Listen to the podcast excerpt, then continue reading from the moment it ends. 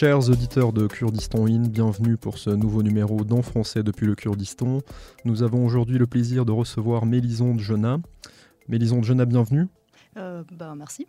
Euh, donc Mélisande Jona, euh, nous nous connaissons depuis plusieurs années. Vous, êtes Erbil depuis très longtemps, on va en parler.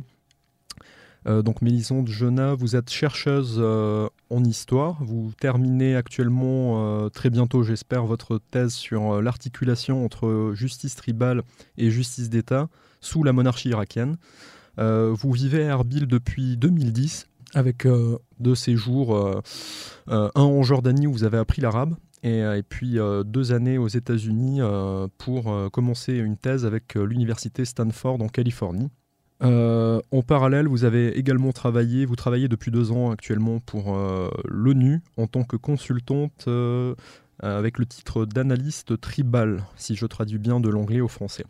Donc Mélisande Jona, première question. Vous êtes à Erbil depuis euh, 2010, qui est, ça- fait 12 ans à peu près. hein.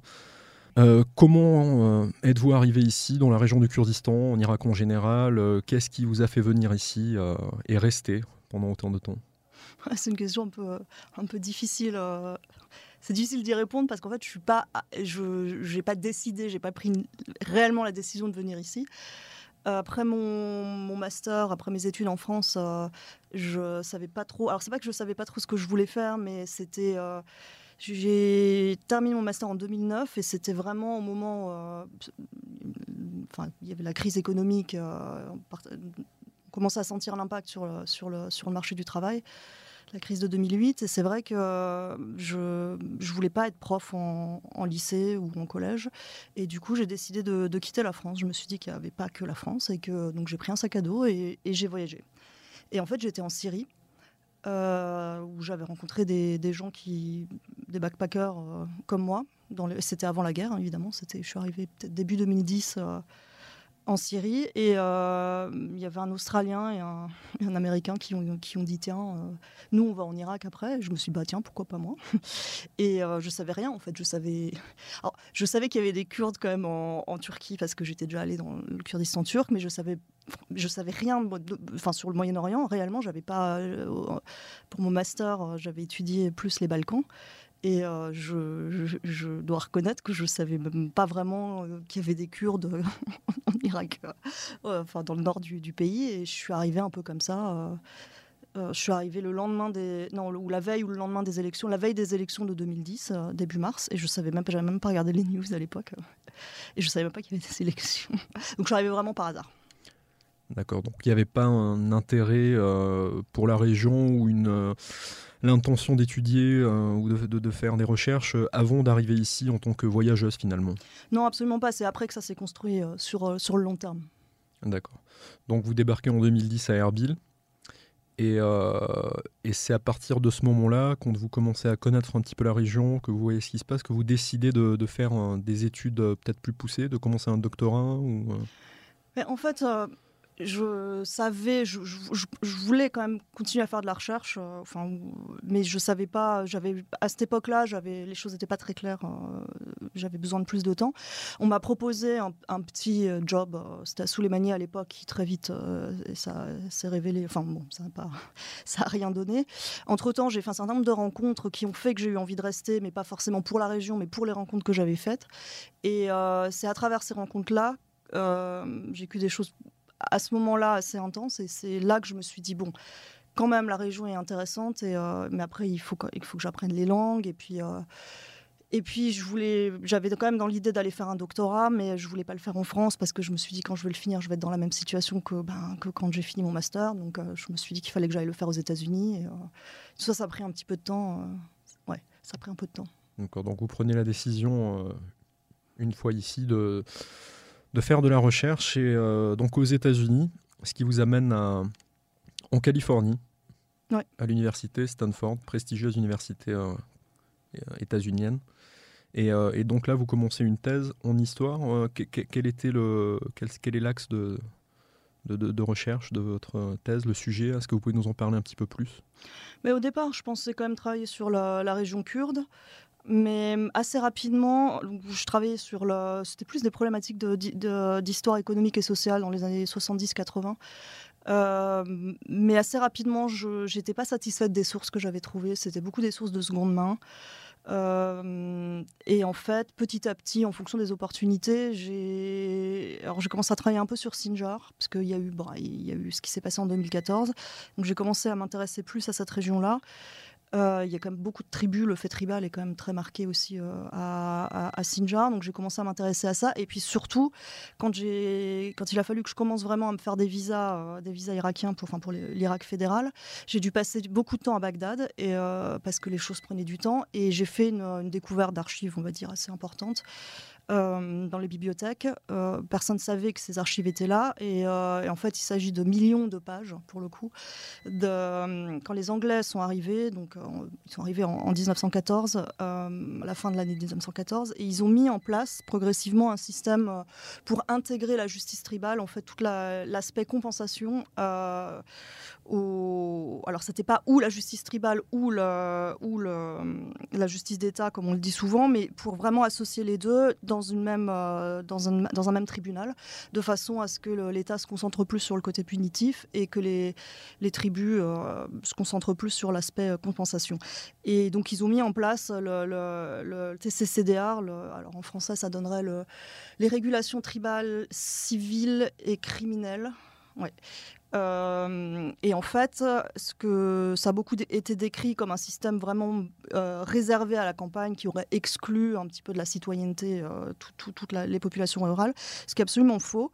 Le reste de la législation pénale à l'époque, donc le code pénal de Bagdad, le code de procédure et, et toute la législation civile s'appliquait de façon exactement pareille et était rendu par par des magistrats euh, alors affiliés au ministère euh, de l'Intérieur et pas au ministère de la Justice, mais qui appliquaient, euh, qui administraient les, les, mêmes, les mêmes lois en fait, mais qui intégraient, qui, faisaient venir des médiateurs tribaux élus par les, par les deux parties et qui venaient proposer des, un règlement bah, en appliquant le droit tribal. Et donc, en fait, toute cette administration a produit énormément d'archives jusqu'en 58, la plupart donc euh, écrits par, euh, par les Irakiens. Euh, et donc, le système a été gardé après 1932, quand le pays est devenu, enfin, nominalement, en tout cas, indépendant, même s'il était bien sûr encore sous euh, sous le contrôle des, Anglais, mais euh, beaucoup de Bédouins, beaucoup de femmes, beaucoup de paysans venaient en fait, euh, avaient recours à, ces, tribunaux, et donc ce qui fait qu'on a, il y avait tout un système très développé d'appels, ce qui permettait aux gens de venir faire des pétitions pour pour défendre leur cas. Donc non seulement on a accès à la façon dont les, juges tribaux rendaient la justice à ce moment-là, donc il y a vraiment des procès-verbaux très très détaillés de, pour différents type de cas. Euh, bon, évidemment, principalement des meurtres et des vols, quand même, puis des affaires de femmes. Mais on a une idée euh, très claire. C'est quelque chose que même actuellement, aujourd'hui, il serait difficile à faire parce qu'il n'y a pas d'archives. Les... Maintenant, alors, le système, depuis, depuis 1958, euh, a été maintenu, en fait. Enfin, officiellement, ces régulations ont été, ont été supprimées. Mais la façon dont le code pénal a été, a été euh, écrit euh, à la fin des années 60, au début des années 70, et ce qui s'applique, euh, la législation pénale encore aujourd'hui, prévoit une articulation encore très forte, une coopération sur le même modèle entre les tribus et, l'État. Et, du coup, alors, les, les règlements, les sessions de règlement tribal n'ont plus lieu euh, dans le ministère de, l'Intérieur, enfin, ne sont plus directement contrôlés par, euh, par l'État.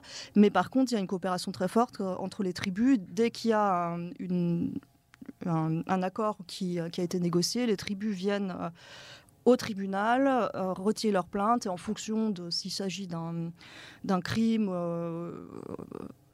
enfin ça dépend le type de crime, il y a, vraiment des, réductions de peine ou alors vraiment les, juges finissent, terminent les, poursuites pénales. Euh, donc il y a une coopération très, euh, très forte. Et les tribus s'occupent toujours de compensation et la, justice, euh, en fonction du type de crime, applique plus le côté, le volet punitif encore. ce système de double justice que vous avez étudié, donc qui a démarré à l'époque anglaise qui a duré euh, sous euh, toute la monarchie irakienne, persiste encore aujourd'hui de manière informelle peut-être plus et euh, comme vous venez de le dire. Mais le fait tribal et l'importance des tribus est encore vivace dans l'Irak, en tout cas fédéral, que vous avez étudié. Mais en fait, bon, ça s'applique aussi à la région kurde de toute façon. oui, bien, bien sûr. Alors, c'est très compliqué. On me demande des fois, mais c'est quoi une tribu? Ça veut dire quoi le, fait tribal? C'est un petit peu compliqué à, définir. Moi, je pense qu'il y a vraiment deux volets de ce que c'est qu'une tribu. C'est un, un, facteur, mais parmi d'autres, d'identité. C'est-à-dire qu'on se, on se reconnaît d'une tribu, on se, on se revendique euh, mais après, bon, ça s'articule aussi avec. D'ailleurs, souvent les gens euh, sont connus sous le nom, euh, donc il y a le prénom et puis le, le, nom de, de, la tribu de laquelle il est issu la personne. Alors, oui, mais il faut faire attention à pas non plus vouloir séparer ou essentialiser les affiliations tribales. Ça s'articule complètement avec les affiliations ethno-religieuses aussi et avec du politique. Donc les gens vont avoir tendance.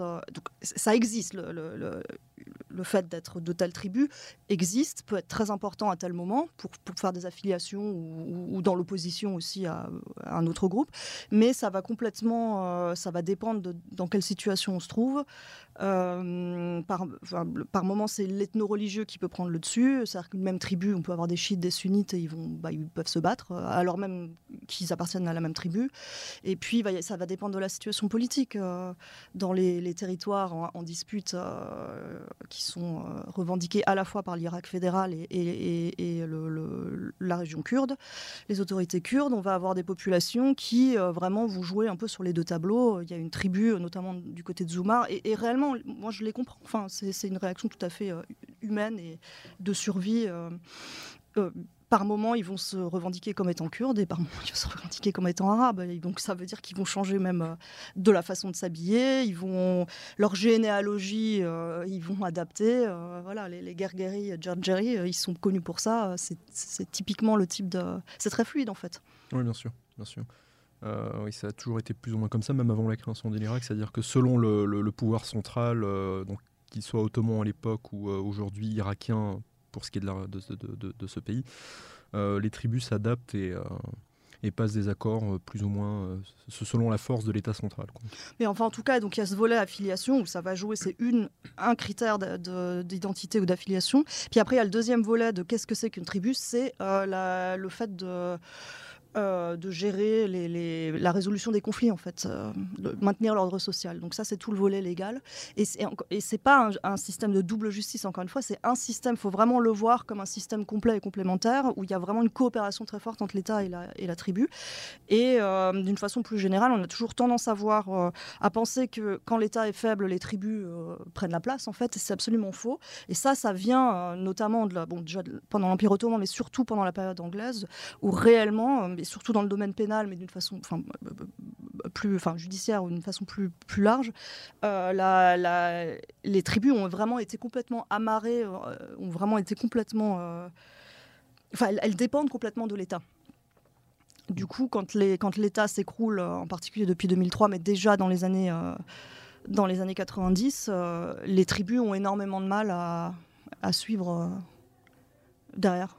Et ce, qui, ce, qui justifie, enfin, ce qui, ça prend différentes formes. C'est-à-dire que dans les provinces sunnites, par exemple, euh, ça va être la montée, euh, comme les autorités, euh, les autorités tribales ont du mal, enfin, comme elles dépendent de l'État pour leurs ressources et pour la légitimité, elles vont plus avoir, elles vont avoir beaucoup de mal à, à, à rendre la justice ou elles vont perdre leur influence sur le, les membres de leur tribu. Et donc du coup ça laisse un, vide aussi euh, qui a été rempli notamment par les mouvements terroristes djihadistes euh, et, aussi dans le contexte, et ça c'est ce que je fais un petit peu avec, euh, avec, euh, avec l'ONU depuis deux ans, dans, dans, le contexte où il y a le retour des familles de... Alors ça, va être les familles affiliées, perçues comme étant affiliées à l'État islamique. Donc c'est-à-dire pas les Daesh eux-mêmes, donc on parle bien des Irakiens, ici on parle pas des, parle pas des Français. donc il y a, y a des, des, des, centaines de milliers de personnes concernées qui... donc leurs membres, donc en général, le, père ou le mari ou le fils a rejoint l'État islamique. Celui-là, où il a été tué, il est en prison, on ne sait pas où il est.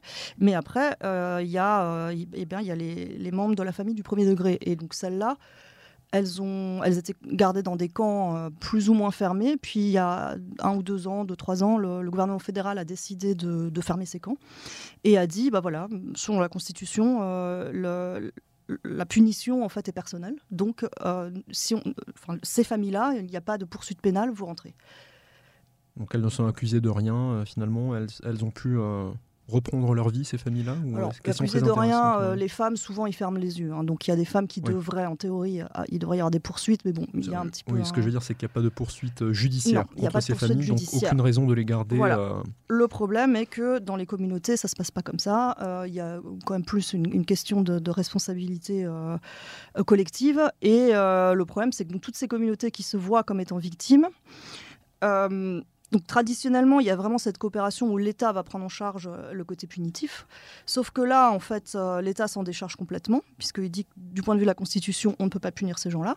Du point de vue des communautés, c'est pas aussi simple, parce que eh ben, du point de vue des communautés, déjà, on considère qu'un père, il a très sans doute, il a une responsabilité dans ce qu'a fait son fils, ou bien l'épouse, on va considérer qu'elle a dû soutenir aussi son mari, par exemple.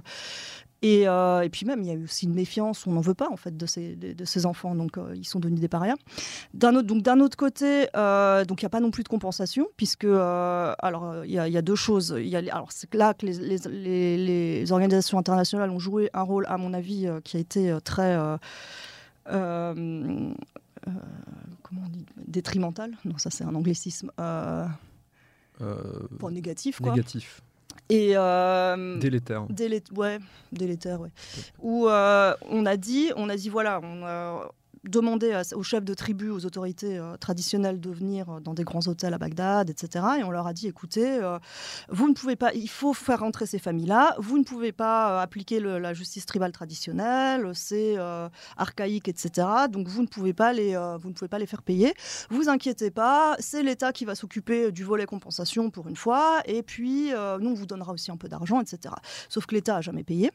Et, et l'État s'est pas non plus chargé euh, même de la punition des gens. Enfin, dans les communautés, on a aussi l'impression, on a le sentiment que même les membres de Daesh eux-mêmes n'ont pas forcément été punis comme ils auraient dû, puisque euh, il suffit d'avoir 50 000 dollars, euh, on paye, et même quelqu'un qui est vraiment qui a eu un, haut gradé de l'État islamique peut sortir. Résultat, les, communautés, les victimes considèrent que bah, ni le volet punition ni le volet compensation n'a été, enfin, il n'y a pas eu, la justice n'a pas été rendue. Donc les rancœurs persistent. Les rancœurs persistent et surtout, il y a d'autres failles euh, dans lesquelles, enfin, je ne vais pas rentrer dans, le détail, mais du système pénal euh, de corruption qui fait qu'il euh, y a tout un système de, fausses accusations et de vengeance qui, est passé complètement sous les radars, en fait. Et, donc, du coup, ces, familles, ces, membres des familles de Daesh se retrouvent, se retrouvent, se retrouvent punis, se retrouvent punis en fait, d'une façon complètement, enfin, qui échappe ouais, qui passent sous les radars en fait. Oui, donc des, des, vengeances privées, mm. euh, d'autres punitions. Euh. Et les tribus ont essayé euh, très rapidement, enfin comme elles pouvaient, de, de, mettre en place de nouveaux mécanismes, etc. pour, pour gérer ça, mais ça n'a ça pas ça a pas marché. En fait, elles ont vraiment besoin de l'État. Quand l'État joue pas son rôle, les tribus, les tribus s'effondrent. Oui, oui, oui. Donc sujet très intéressant et, euh, combien important pour l'avenir puisque ces familles, ces enfants qui euh, sont maintenant des parias peut-être, euh, qui vont avoir des difficultés à vivre au sein des communautés, ne, ne serait-ce pas un vivier futur de recrutement pour d'autres mouvements djihadistes dans les régions sunnites? L'autre problème, c'est que étant donné que l'État est complètement dysfonctionnel, alors sur la table, il n'y a pas, a pas de, poursuite pénale, il n'y a pas de punition, mais sous la table, ils ont mis en, place tout un, euh, éventail de, moyens de punition, euh, c'est extra légal, quoi. Et euh, notamment le fait de ne pas donner de papier d'identité aux enfants. Donc ah. on a des milliers et des milliers d'enfants qui euh, sont ceux qui sont nés après 2014, ils ont carrément pas la nationalité, ils sont apatrides. Et puis ceux qui sont un peu plus vieux, on leur fait pas de papier, donc ils peuvent pas aller à l'école, ils sont complètement. Euh, donc oui, c'est catastrophique. Ah, D'accord, donc livrés à eux-mêmes. Euh, alors pas, pas de pas de papier pour les enfants nés après 2014, ça. Je, et de, de, pères de pères affiliés quoi. Et ça, c'est un, un, désastre. Et, né en Irak de, parents irakiens. Ah oui, oui, on parle là, on parle pas du tout d'étrangers, donc c'est une catastrophe. Ce qui n'est euh, donc pas légal d'une part, je, si je ne m'abuse, c'est même euh, interdit par les traités internationaux. Oui, mais il y a toutes sortes de. enfin bon, c'est absolument scandaleux. Euh, il y a une, une résolution du. enfin, pas une résolution, mais un avis consultatif, mais qui a force de loi, en fait, du Conseil suprême de la justice à Bagdad, qui a dit que non, on ne fait pas de papier C'est Donc c'est dans un cadre légal. Ah ouais, ça a été mis dans un cadre euh, légal. Enfin, ça a été alors en contradiction avec les traités internationaux. Non, ça l'était. Ça l'était. Alors, il y a eu des instructions du ministère de, l'Intérieur pendant très longtemps qui étaient secrètes, mais on savait très bien qu'elles existaient, mais tout le monde le niait. Et en 2021, euh, donc là, ça fait un an et quelques, en avril 2021, là carrément, ça a été, euh, ça a été officialisé. Et ça n'a pas l'air de déranger qui que ce soit, en fait, on dirait. Personne. Euh, moi, j'ai tiré la, la sonnette d'alarme, mais bon, visiblement, euh, ça intéresse Est-ce que vous avez une idée de, euh, de l'ordre de grandeur, de combien de personnes sont concernées par. Moi, je dirais des dizaines, des dizaines de milliers d'enfants. Des dizaines de ah milliers d'enfants, selon vous, d'accord. Et dont les régions donc, qui étaient occupées par l'État islamique, dans les régions sunnites. Oui. Bah, principalement, évidemment, Ambar, Salahadine, Ninive, et puis après Kirkouk et Diyala principalement. Et où vivent ces familles aujourd'hui? Parmi les communautés ou même euh, géographiquement elles sont euh, séparées du reste des, des populations? Il y a ceux qui sont encore en Syrie dans le camp, là, le gros camp de Al-Hol, ils sont en train de les faire revenir. Euh, oui, gardés par les forces kurdes. ils sont en train de les faire revenir, mais ils les ont mis dans un autre, un autre camp. Ensuite, il y a les camps qui sont encore ouverts, qui n'ont pas été fermés, à Hassan Sham par exemple, qui est entre Mossoul et Erbil. et puis après, il y a les camps qui ont été officiellement fermés, mais comme les gens pouvaient aller nulle part, eh ben, ils sont restés. Donc ceux-là, ils ont disparu des radars ils n'existent plus, mais enfin bon, si on y va, bah, en fait, il y a des tentes partout. Euh, puis après, bah, il y a des gens qui sont dispersés un peu partout dans les périphéries. Euh, ils sont sur euh, de la terre occupée illégalement, donc ils sont dans une précarité, ils peuvent se faire expulser en permanence. Certains louent, ceux qui ont un peu d'argent. Il y en a aussi beaucoup dans la région kurde, notamment à Erbil. Bon, après ceux-là, ils, sont, ils, sont, se sont arrangés comme ils sont arrangés. Puis, puis après, il y en a hors du pays, évidemment, en Turquie, en Syrie. Bon, après, il y en a qui sont rentrés aussi dans leur communauté, ça n'a pas été évident, mais, euh, mais bon, ça peut aussi arriver. Enfin, il y en a aussi eu. Quoi. Donc, euh, de futurs euh, problèmes et troubles en perspective pour, pour l'Irak Oui, c'est une des, c'est un des, des, signaux rouges. Très rouge, ouais. Et en fait, donc juste rapidement pour terminer sur le lien entre État et, et tribu, donc dans les provinces sunnites, ça s'exprime comme ça, euh, les, problèmes liés au terrorisme. Et puis rapidement dans les provinces, euh, dans les provinces du sud, ça, je, me suis concentré un peu là-dessus, notamment à Basra. Il y a une, ce qu'on décrit comme des flambées de violence tribale à, l'arme lourde, des affrontements qu'on voit euh, régulièrement. le sud de l'Irak, pardon, la, région de Basra, qui est chiite pour le coup. Oui, qui est chiite. Et donc voilà, exactement. Et ça prend une autre forme en fait, comme l'État est très faible. On a toujours tendance à dire, mais oui, dans ce cas, la violence tribale, on analyse comme étant le produit de, tribus très fortes. En fait, c'est pas du tout le cas.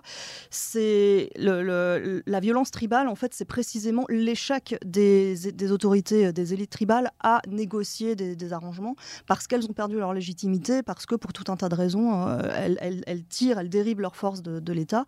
Et comme là, euh, bon, c'est aussi beaucoup dans des régions de pétrole, il y a beaucoup de corruption, euh, il y a beaucoup de collusion aussi entre les milices euh, les, instances corrompues de l'État et les chefs tribaux, et il n'y a pas de redistribution des richesses, ce qui fait que, enfin, le, ce qui fait que effectivement les, les, jeunes ou les, gens qui ne profitent pas de en fait de la, de la rente pétrolière euh, vont avoir tendance à le moindre problème va dégénérer extrêmement rapidement et les autorités tribales n'arrivent plus à le, le, disent en fait le disent très clairement non les tribus sont faibles et du coup c'est la violence qui en résulte donc ça c'est le, résultat dans le de, ce lien est euh, très fort euh, et du fait que l'État euh, soit, soit faible, en tout cas très dysfonctionnel.